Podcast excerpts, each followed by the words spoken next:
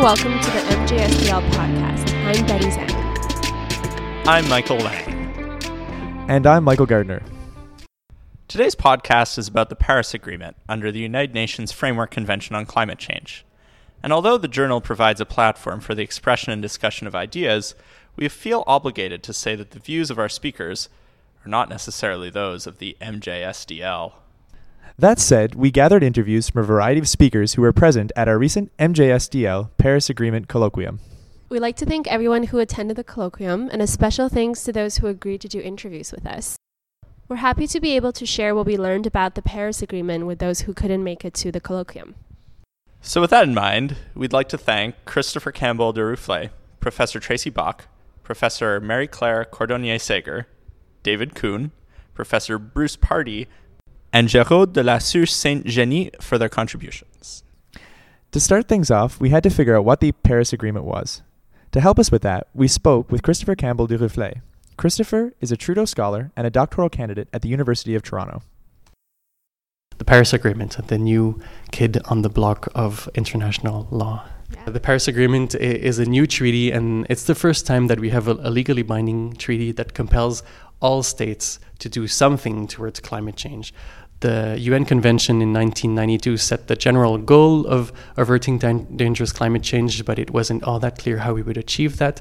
The Kyoto Protocol in 1997 was an attempt at framing how we would do that, at designing a path towards avoiding dangerous climate change, and it had uh, developed nations like Canada and the US and Europe take the lead and really assume the bulk of the effort of decarbonizing the global economy, starting with themselves. And that didn't work. Canada dropped out, the US just didn't go with the Kyoto Protocol, and it didn't work. So the Paris Agreement was a take two at uh, facing this problem with clearer science and with rising sea levels and more and more anxious populations um, asking for action on climate, climate change all around the world.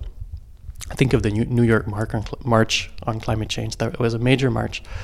And, uh, and in a way, we did it. We have a treaty that compels all states to set for themselves climate targets. It's the NDC's nationally determined contributions. And uh, so, so that's definitely a big, big step forward.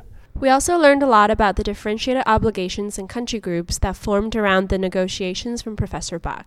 Professor Bach teaches at Vermont Law School. I think when you're in the trenches and attending these pre Paris, and then even more in the trenches, most people don't know that in 2015, the sub body of the COP, it was called the Ad Hoc Working Group for the Paris Agreement, or APA, or I'm sorry, A- A- ADP. APA is the new one, I apologize.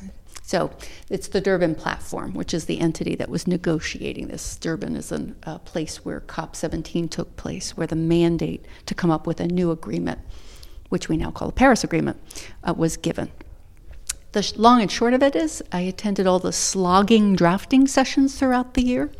And um, so I think I have a tendency not to draw a hard line pre Paris, the world pre Paris and post, because in reality, those changes happen in a more subtle fashion because folks are predicting, like lawyers do when trying to decide how to proceed in a case, they're predicting against a certain backdrop. And so from 2011 until 2015, there were all the countries in the world were meeting to essentially devise what would be in the Paris Agreement. So, post Paris, the world that's different. Well, one, the Kyoto Protocol will not um, will sunset in 2020, and what that really means is that the Kyoto Protocol only required developed countries to mitigate period. And the Paris Agreement doesn't. It's considered an all in approach, so that developing countries like China and India are the probably the most industrialized, most emitting um, developing countries that we think of. Um, they now are obliged under the Paris Agreement, because each country has ratified it, to file their own, come up and file their nationally determined contribution, and which is a voluntary in terms of achieving those contribution pledges. But what is obligatory under the Paris Agreement that developing countries a large number of them have agreed to, is going through the process of pledging them, mm-hmm. reviewing them and being part of a global stocktake, meaning collectively responsible for what we might call procedural obligations. So, to be fair, even though I said that I think there's not quite a bright line between pre and post Paris, certainly one, the 11 month ratification was the fastest on record, faster than the UNFCCC and wicked faster than the Kyoto Protocol. Um, second, I think the real answer that most people give is that the political will that that embodies um, shows that there's increasing momentum. And I think when you tease that out, since I'm a lawyer and, and a, I tend to think of government political will. The whole sub government, what, what we think of as subnational, which includes private actors like you know nonprofits like my law, law school or businesses um, or advocacy organizations, that they i think the world has changed that way with paris that that political momentum shows in particular there's a number of businesses who've been advocating as a group at the cops for a global carbon price and they're doing that defensively because they see the writing on the wall.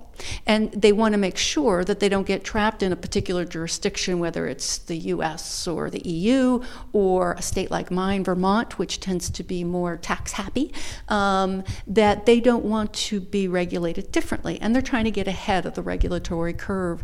So that's probably a, a really big part of the world post Paris that there's a lot of political momentum and it's fueled not just by governments and voters, but by private actors like companies.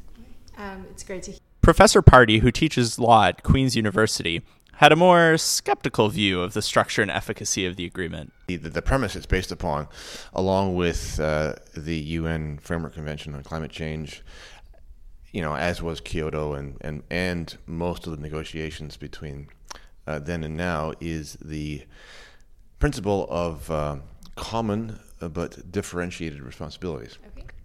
And what that really means in practice is that the developed nations should take on obligations to reduce greenhouse gases, and the developing nations should not, or at least not have to yet. Mm-hmm. Um, and this, uh, I think, is um, an untenable premise for climate change reduction, or sorry, greenhouse gas reduction, partly because the atmosphere and the filling of it with greenhouse gases is a classic tragedy of the commons problem. And we know from that model that one of the solutions that you require is a rule that, that applies equally to everybody. So if you only have select members of that group doing things that other members don't, you actually don't achieve very much. That's particularly so in this situation because uh, the major developing countries, China, India, and a few others, now account for uh, well over half of the world's greenhouse gases annually, and the proportion of those gases will continue to increase over time. So, the longer they don't have to act, the worse the problem becomes, and all of the time, money, and effort uh, expended in developed countries really goes for naught. And because it goes for naught and because they take on extra economic costs, it's actually not something they will end up doing, even if they've said they would in the Paris deal. So, all in all, I think it's uh, we're probably better off without it. The big question with the Paris Agreement is, of course, its implementation, particularly the accountability mechanisms. Dr. Marie Claire Cordonnier Segger talked to us about the role trade agreements can play in enforcing the Paris Agreement we're seeing a lot of innovation. It's as though our regional trade agreements and our bilateral trade agreements and also our investment agreements are increasingly um, offering opportunities for countries to see what works and to try new things out. The European Union has possibly put in place some of the most innovative stuff at the moment when you track across the sort of 300, 370 trade agreements that have been signed um, that try to take into account some of these issues, um, especially if you count the investment chapters or provisions. I think the most interesting innovations are found in four places. The first is a commitment to sustainable development in the principles or the preamble of the agreement that sets it as a purpose, and that can have interpretive value once you have a trade tribunal that is set up to address mainly economic issues, knowing that part of the purpose and the interpretive um, weight of that um, object and purpose is actually to also achieve sustainable development in the countries, not just to uh, push economic uh, growth. So that's the first and very helpful and kind of not so difficult part, the preamble.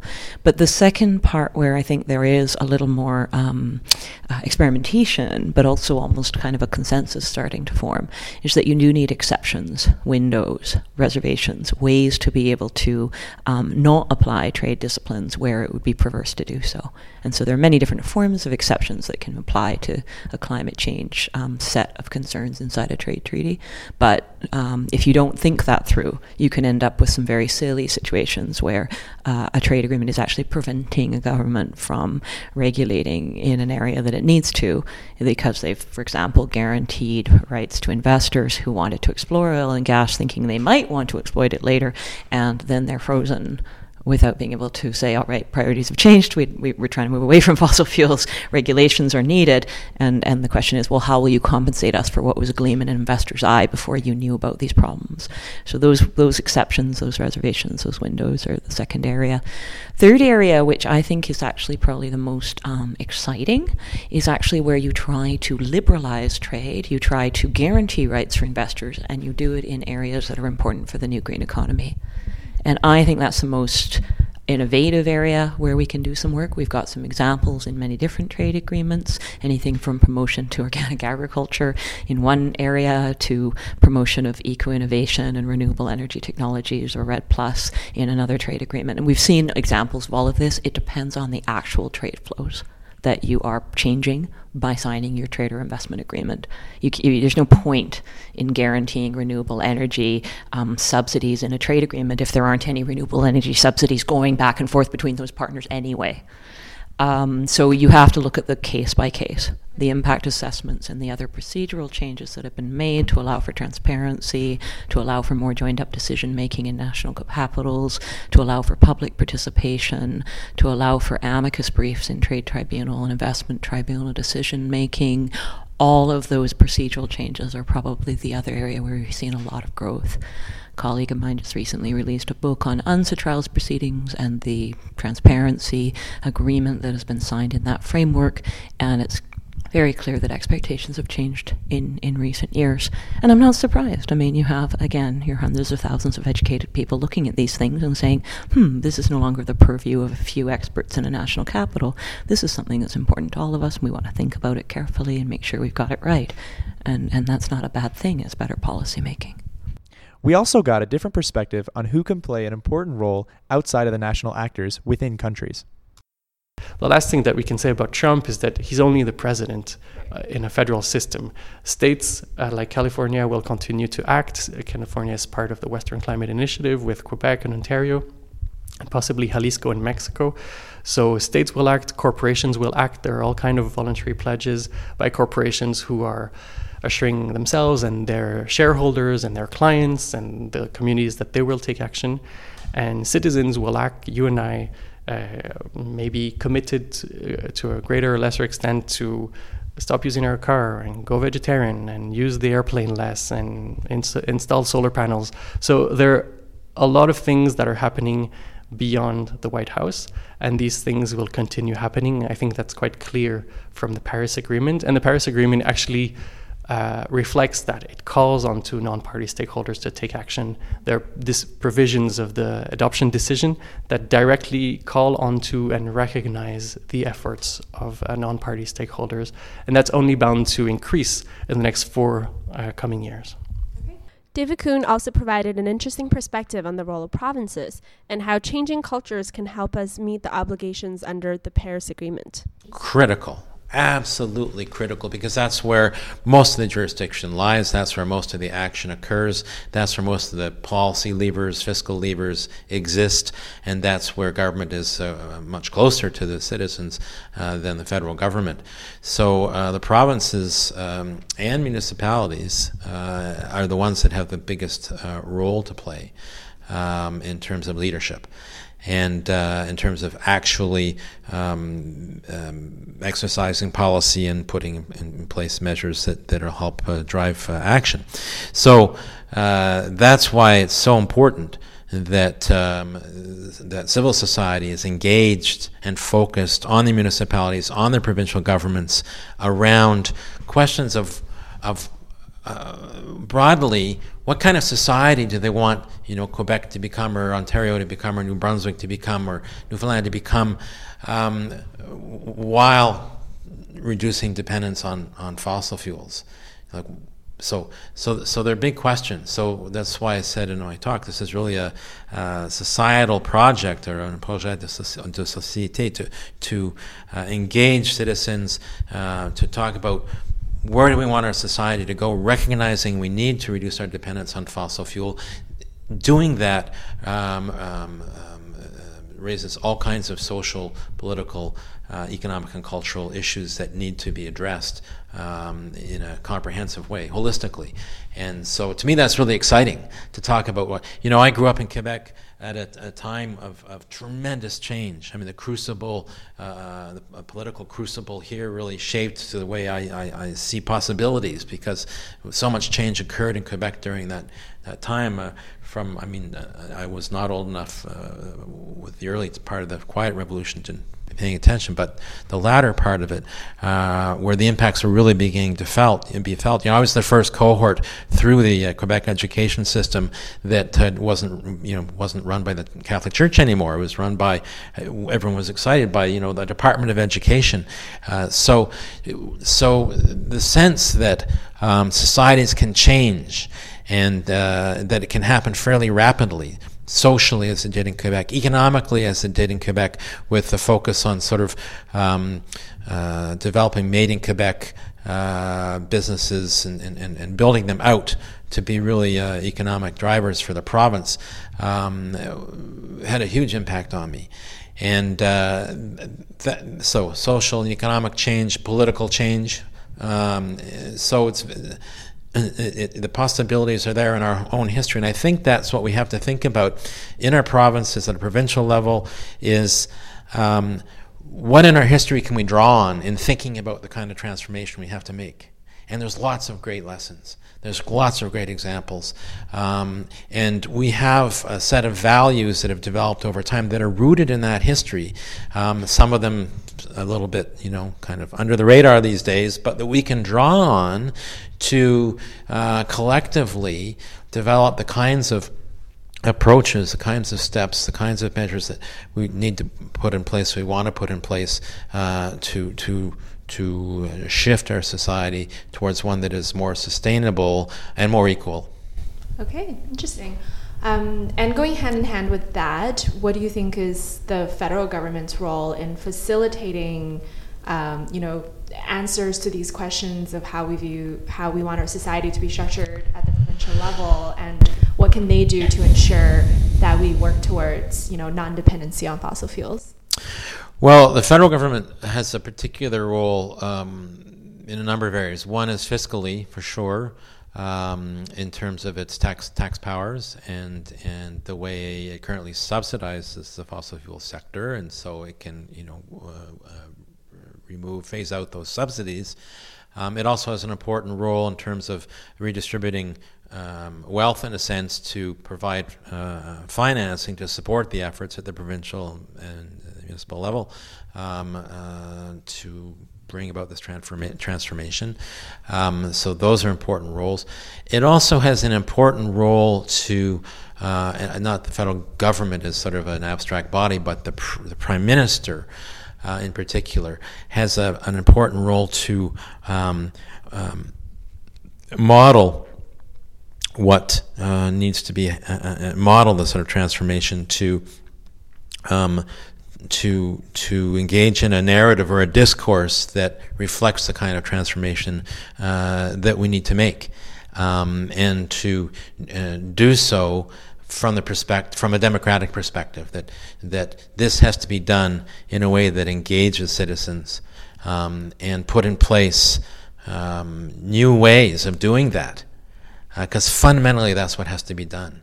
Uh, new ways of doing that so that, pe- that citizens are engaged in democracy, um, uh, not just voting, but in between elections, uh, in, in, in meaningful discussions that are going to uh, make a difference in terms of how we move forward in this transfer- transformation. Okay, great. Professor Bach outlined some of the key priorities that need addressing to meet our obligations. So I think we could get close closer to it. I think fundamentally what we have to do is shift our energy sources. There's just no two ways about that. Most people who, who study this say that we have to electrify everything, and then, of course, have to have a clean source for our electricity.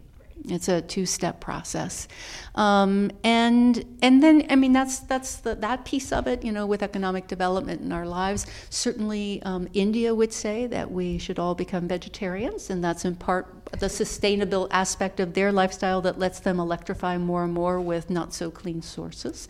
But but we do need to look at our food, and we can look at waste and obviously transport is a piece of that too. So we have to go back to a sectoral analysis, but fundamentally it's going to be very hard to stay to achieve the Paris Agreement objective of well below 2C. Of course, that's assuming that the Paris Agreement makes it. Here's Professor Pardy once again voicing his skepticism about the agreement's survival. Well, I am inclined to think and and indeed hope that uh, Paris will now be rather short lived. Okay. So, what effect it might have had on the climate change uh, arena um, will probably now be changed because of the new administration in the U.S. That's not to be for sure because who knows what's going to happen, and, and their statements require interpretation at this stage. But I would like to think that they will either uh, withdraw or simply ignore the agreement. And that's good news to me because I've always been a skeptic about Paris. I think it's uh, badly constructed and based upon a poor premise. Okay. Um, Given our legitimate concerns about the Trump administration's promise to withdraw from the Paris Agreement, we asked Professor Bach what actions the U.S. could take. So, of course, the official line that most people take that I'll mimic is that, in theory, the Mr. Trump candidate um, could be different than Mr. Trump the president. Um, and so it's not clear whether his campaign stump speech, which included, quote, canceling the Paris Agreement, which he actually can't do, um, because while the U.S. is a very large country and a large emitter, um, we actually aren't the world.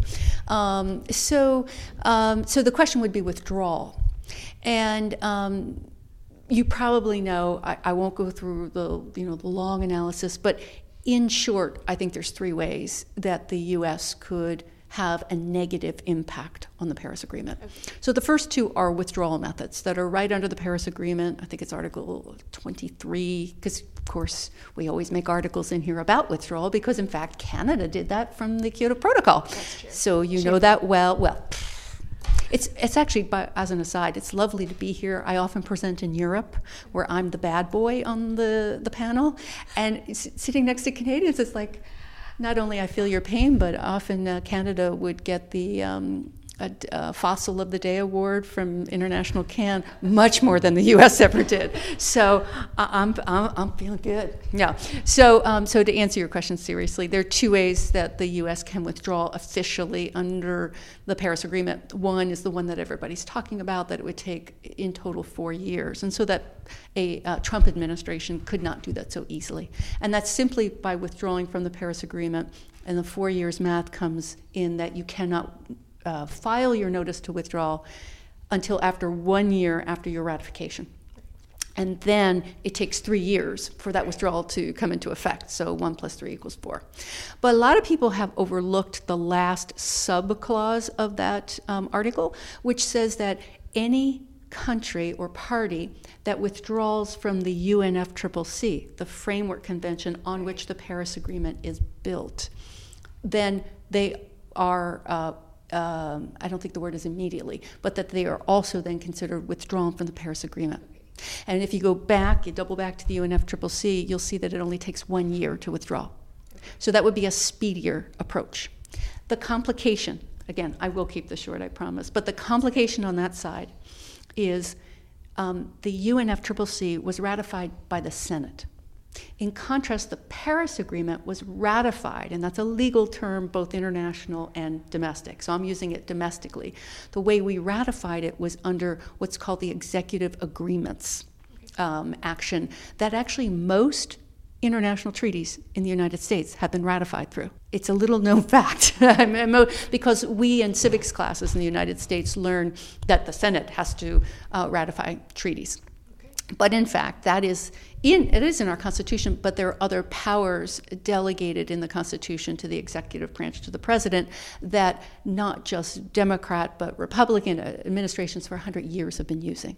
Okay, so but if um, the Trump administration should go for that second approach, i.e., withdrawal for the UNFCCC, the speedier approach, at least on surface, uh, the Trump administration will be immediately sued um, by a, a, number of entities, uh, probably mostly NGOs, um, but because it, it's not clear that, that that would be a separation of powers problem because the Senate ratified that treaty. It's easier if President, uh, sorry, I'm trying not to say President Trump. It'd be easier if Mr. Trump um, chose to withdraw from the Paris Agreement because then it would be an executive act countermanding another executive act. Finally, here's the real thing. This is what I really think will happen. Is the third thing the way yeah. the U.S. could bollocks the Paris Agreement or certainly slow it down is um, just not do what we said we'd do. Right. Because there's nothing in the Paris Agreement to hold us accountable for our pledges. We could still go through all the procedural obligations. We've made the pledge, mm-hmm. 26 to 28 percent off of uh, 2005 by 2025. Um, we have in place largely a regulatory structure under the Clean Air Act that would get us part of the way. Our states are doing a fair amount um, to get us even further along. And then markets and private actions and consumer behavior, uh, in theory, will propel us maybe even further down that curve. So, but the but uh, a, Trump administration could um, drop the Clean Power Plan right. rules, basically uh, or just not enforce them. There's paths of least resistance. But let me be clear, especially to folks in Canada listening to this, although you all seem to know much more about the US system than many of the average US citizen, I think. Uh, if the EPA, under potentially the nominee uh, Scott Pruitt, should choose at the end of this litigation that's going on, uh, challenging the Clean Power Plan, we call the CPP, if they're held up, upheld, I should say, and then it's about agency administrator uh, discretion in enforcing them. And he drops the ball deliberately, or, well, it'll be deliberate. Um, then he's going to get sued as well. So, and that's what comes back to it. So, in the end, where do I sit when I put on my big girl pants and say what comes next? So, one, there's going to be a lot of suits, and I don't know if you know, but Scott Pruitt is evidently famous for saying when he woke up every day as the Oklahoma Attorney General, he would go into the office and sue the Obama administration and then go home. And that, that was his achievement for the day. And so I guess there is this quid pro quo, isn't here, isn't there? And that's where Mass versus EPA came from. That was the Bush administration being sued because the EPA said, oh, we don't have the power to regulate um, carbon dioxide under the Clean Air Act. It's not a pollutant. So, um, so that's going to go forward, and I think what that will do is uh, level off kind of the whiplash I think so many folks are feeling from the Obama to the potential Trump administration. But certainly we can put a damper on it. If I could do one last footnote, I my um, glass half full analysis is watching what we call the basic countries. That's a negotiating group at the COPs, and that would be um, uh, B for Brazil, AS for Afrique du Sud, South Africa, I for India, and C for China. And it was those countries that came together at Copenhagen in 2015 who did that quote backdoor deal with um, that dismayed a lot of other developing countries that basically broke this logjam post Kyoto Protocol that uh, the idea of common but differentiated responsibilities meant developed countries had ob- mitigation obligations, developing didn't. And of course, we know by the time the Kyoto Protocol came online, China had surpassed the US as a, a global, in aggregate, again, not per capita, uh, emitter. So, that that group has already stepped up to the challenge. The closing plenary at COP22 in Marrakesh, which I have you know the privilege to witness close up and personal. Um, it uh, included a lot of quote last minute huddles at the end um, and it was fascinating once you know who's who to see china and brazil and south africa lead the effort to get other developing countries to agree with the final decision.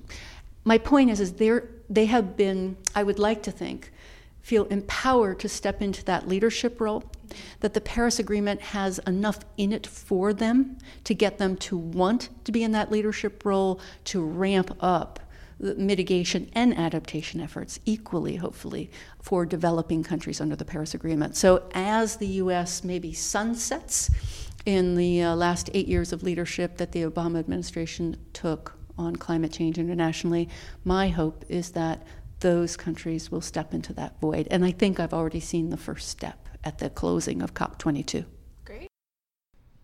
After assessing the challenges of implementation, we asked the speakers if the Paris Agreement will actually keep warming below 2 degrees. I think we'll blow past it. Um, absolutely. Uh, I don't think that uh, most governments around the world uh, either understand or are willing to acknowledge what's really involved in avoiding 2 degrees, never mind 1.5 degrees. Um, and uh, n- neither have they really acknowledge publicly what the consequences are of blowing past two degrees. So, on both ends of the equation, um, they are keeping their citizenry in the dark, really, in terms of what are the real consequences we're facing uh, and um, what's involved in actually to tr- try and meet the Paris target. So I want to say yes, because I've said a lot of glass half full things up until this point, but I would do a disservice to whomever listens to this to say yes uh, unequivocally. It's a very footnoted yes. First of all, just to be clear, because I've heard it several times today, the Paris Agreement, Article 2, it's Article 2, which is considered its objective, or I think it actually says aim at times, um, to distinguish it from the purpose, Article 2 of the UNFCCC, is well below 2C, not 2C, well below. And there was a lot of, uh, you know, maybe not blood, but certainly sweat and tears that went into well below being added. And then with the uh, corollary piece, there's a clause in there in Article 2 that says, and essentially shooting for 1.5C. That would be great. So taking the well below 2C, the scientists tell us at this point um, if we just look at the AR5 and the pathways that are at the end of, I'm sorry, the IPCC's most recent, uh, the fifth assessment report, you'll see that we are, because of locked in warming that's associated with our lifestyles up until this point that even if we went to zero tomorrow we all you know all economies stopped ceasing we all went back to a cave you know we etc right? Which is what um, many folks who um, either don't believe in climate change or don't believe in, I guess, the more subtle thing in human-induced climate change, think that's that what, that's what we have to do. Of course, we don't. But even if we did, we'd be locked into very close to 2C. So we already would exceed that well below 2C. The Paris Agreement, when you look at Article 2 and then again Article 4, I think it's 4.1, talks about uh, peaking carbon as soon as possible. And if you look back to drafts of the Paris Agreement, which I followed throughout the year, um, you'll see that it was uh, for a while 2050, 2030. There are actual dates on it. And in the final negotiations, you could not get all parties to come to consensus on a certain date. But most people take that to be mid century at the latest. And so that's why you see the NDCs. I was just listening about the Pan Canadian framework, which I have just so enjoyed learning about here this afternoon. And you see dates that are shorter term 2020 and 2025, then you see 2030 and you see 2050. You don't see folks talking post 2050, partly because if we're continuing at business as usual, we're, we are almost literally toast at that point um, because we're on the path to be at 4C uh, with what is going on right now, and if there are increases, certainly at 6C. And that's just something that the scientists can't predict because it's much warmer than we have any data to, to predict from. Well, I, w- I would rephrase it in a different way, okay. if you don't mind. Um, the thing is that with the, this two degree, is that it's not actually a, a it's not a, a, a, reference that has been purely uh, defined by the scientific community. Okay. So there is a lot of political uh, um, uh, aspects in the choice of that precise reference. Uh, it's a reference that first has been um, mentioned by the IPCC in its first reports back in 1995, and after it has been took by the political uh, responsible as a, a number that you know, everyone could agree about this number. We see, in fact, that is not the case because some want to keep the temperature below 1.5 degrees. Uh, so I would say it's a, it's a compromise, a political compromise that reference uh, of the two degrees. Now, is it possible to achieve it? It can be. Uh, some say it's too late. Some say it can be. Uh, well, I think it's maybe too early to, to have that answer. It basically will depend on what we will do uh, the next 10 to 15 years and uh, so this this what is that was the next uh, blah, blah, blah. during the next uh, 10 to 15 years we're going to have to um, implement major uh, climate politics if we want to be sure that we can achieve that goal uh, honestly it's quite difficult at this stage to assess what will be exactly the the, the, um, the future of the US um, politics on on this topic um, Trump is a, a, person who says something and the other, uh, and, and the opposite. Uh, he has said that climate change was a hoax, but he recently acknowledged that there was some uh, connectivity, I think, uh, between uh, human actions and climate change. So it's really difficult to assess. Besides, um, I think well, maybe we'll pull out. Maybe we'll not just comply with the agreement. Um, I think it will be difficult to keep the Paris Agreement without the the U.S. That's the first thing. Uh, but even if the the U.S. stays in the uh, Paris Agreement, we have the sense that it's not going to be a major player. So the question now is who will take the leadership. So far, it has been China and the U.S now the fact that Trump maybe wants to withdraw or to be less involved in the in the UN process uh, opens the door to new new potential leaders. Would it be the EU? Would it be India, uh, um, Brazil? Uh, that, so that, that that's the first the first thing. The other thing is that if the US are not that much committed into the Paris Agreement, it would probably, and it has happened before uh, when the, the, the, the, U.S. decided not to ratify Kyoto, it will open the, the door to another uh, to others uh, plurilateral or bilateral initiatives. Uh, my point is that if we lose the sense of universal membership uh, in the Paris Agreement, uh, what we are going to probably see is that reinforcements of climate clubs or smaller initiatives between states outside the frame of the UN process. We'd like to thank you all for joining. That concludes our podcast on the Paris Agreement. We hope you enjoyed the podcast and learned as much as we did while we were conducting these interviews. We'd like to thank everyone who agreed to sit down with us. Special thanks to the MJSDL's executive and other editors for all their help on the day of the colloquium. Music credits go to Jesse Beatson.